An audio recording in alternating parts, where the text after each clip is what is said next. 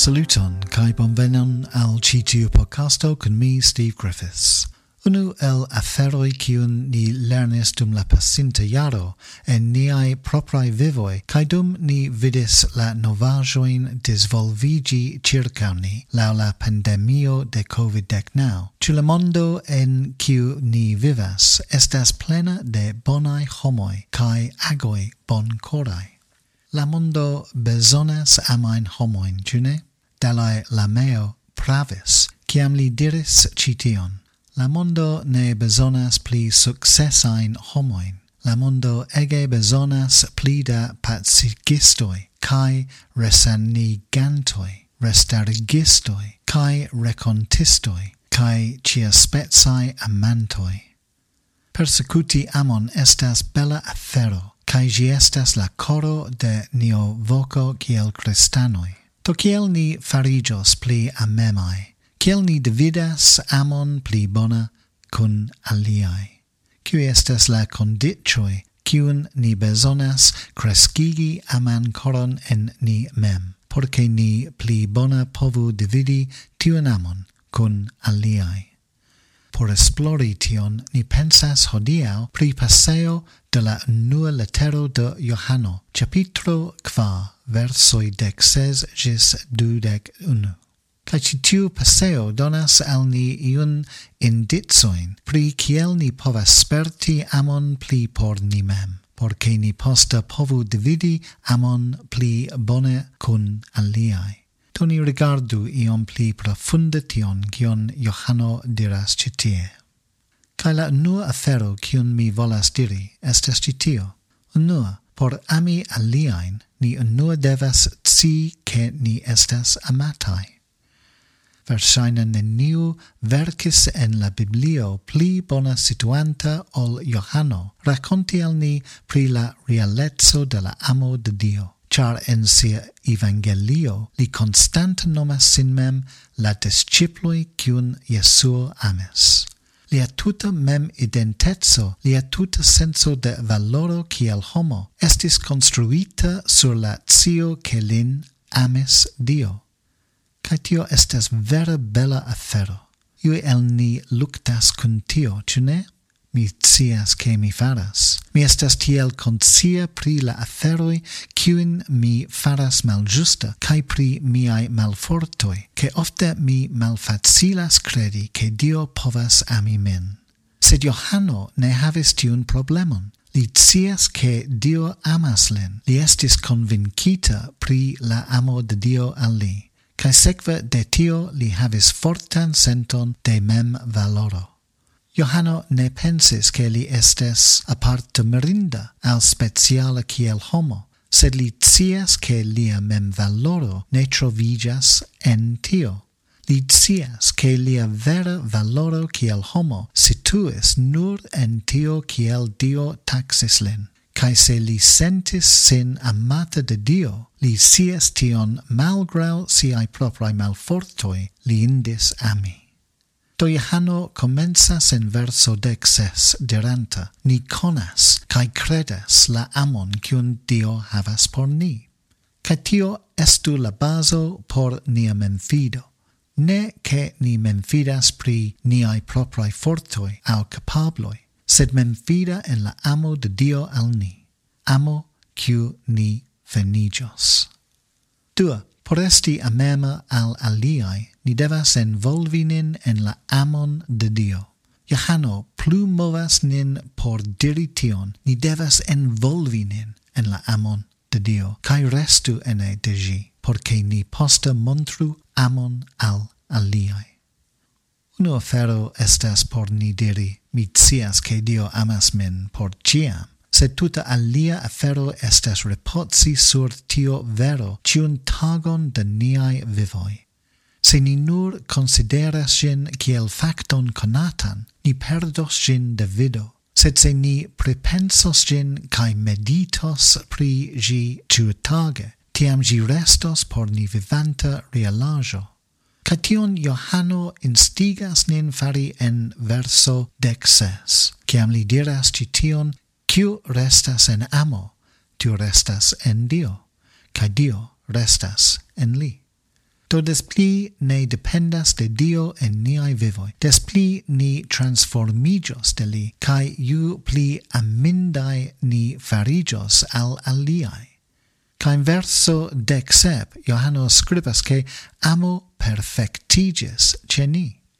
Si estes bella ideo, ne sugestante che ni estas perfectae homoi, au che ni amas perfecta, se che citiu voyaggio ciu ni faras conducas nin pli cae pli en la perfectetson de Dio. Potiu el ni laborantai niain vivoin kiel secvantoi de Jesuo, ni ciui voyagas al Dio tiu voyaggio alla perfectetso de amo compreneble ni regula stumblas sur voie, cae ni ne amas dion au aliaen tiel bona kiel ni devos, sed ni voyagas en la justa directo ciutaga. Cae tiel tria, cae fine. Por esti amema al aliae, ni devas cresci en nia propra memfido. In verso dec hoc, Johano faras unu el la plei bellae assertoi en la tuta Biblio. Timo, ne existas en amo, sed perfecta amo elgetas timon, char timo havas turmentegon, cae timanto ne perfectigas en amo. Timo estas terura emozio. Gi povas tuta parlici nin cae elsuci la energion por la vivo Gi povas conduci nin, tornigi internen, cae cesi interagi cun aliae en sana maniero. Temanta neconatan estontetson au imagi malbonan estontetson kiu eble ne ocasos povas malhelpi nin vivi la vivon en gia tuta pleneco hodiau kiel ni temas morgau. Kai por multai homoi estas profunda temo pri la tago de juĝo char iam ciu el ni staros antau Dio, cae por multae tio estas temiga ideo. Sed timi la iujo tagon estas miscompreni la coron de la evangelio, char ni ne estos iujatai lau tio kiel bona ni condutis, sed anstataua la iujo de Dio plenumigios per liai amai oculae, cae per la lenzo de tio cion Jesuo atingis por ni sur la cruzo, forlavanta ciun niain pecoin cae eraroin en la vivo.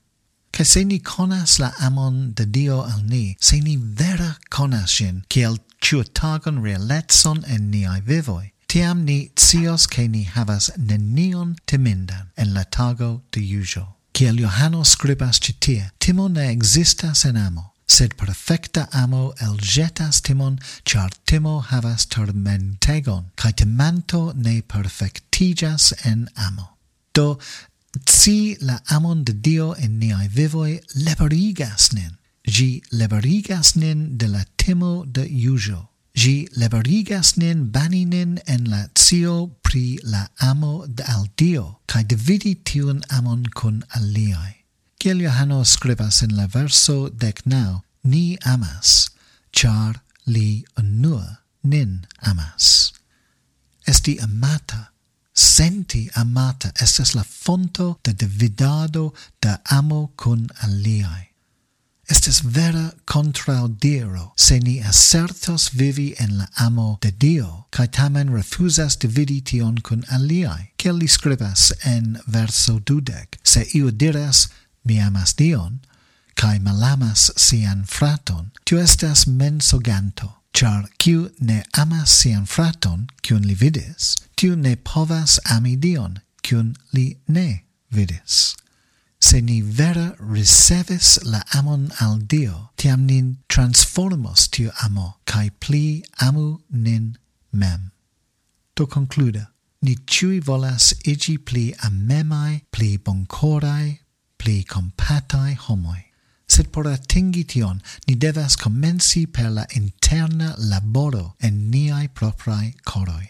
Por pli ami aliain, ni besonas compreni qui ni estas, cae por pli bone compreni nian propran mem valoron. La annua pasio por ami aliaen pli bona estas si che ni estas tre amindai homoi, cae che ni estas amatai de Dio. La dua pasio por ami aliaen pli bona estas certigi che la zio pri tio che Dio amas nin, ne nur restas en niai capoi, sed estas vivita realajo ciutage de niai vivoi. La tria pasio por ami pl aliaen pli bona estas cresci en nia propra memfido, cianta che ni havas nenion temindan de Dio, cae che ni estis liberigitai per la morto de Jesuo sur la cruzo, vivi nian vivon en amo cae boncorezzo al aliae. Do, mi dankas vin esti kun mi hodiau, mi esperas che vi trovis cition utila podcasto, ca mian pregion por vi, ciu vi daras cios cium multe Dio amas vin. Ca tio dum vi crescas en la cio pri la amo de Dio, do vi povas dividi tiun amon kun aliai. Mi esperas esti kun vi de nove tre baldo, do dankon pro via auscultado. Buon Tagon. Gisela Revido.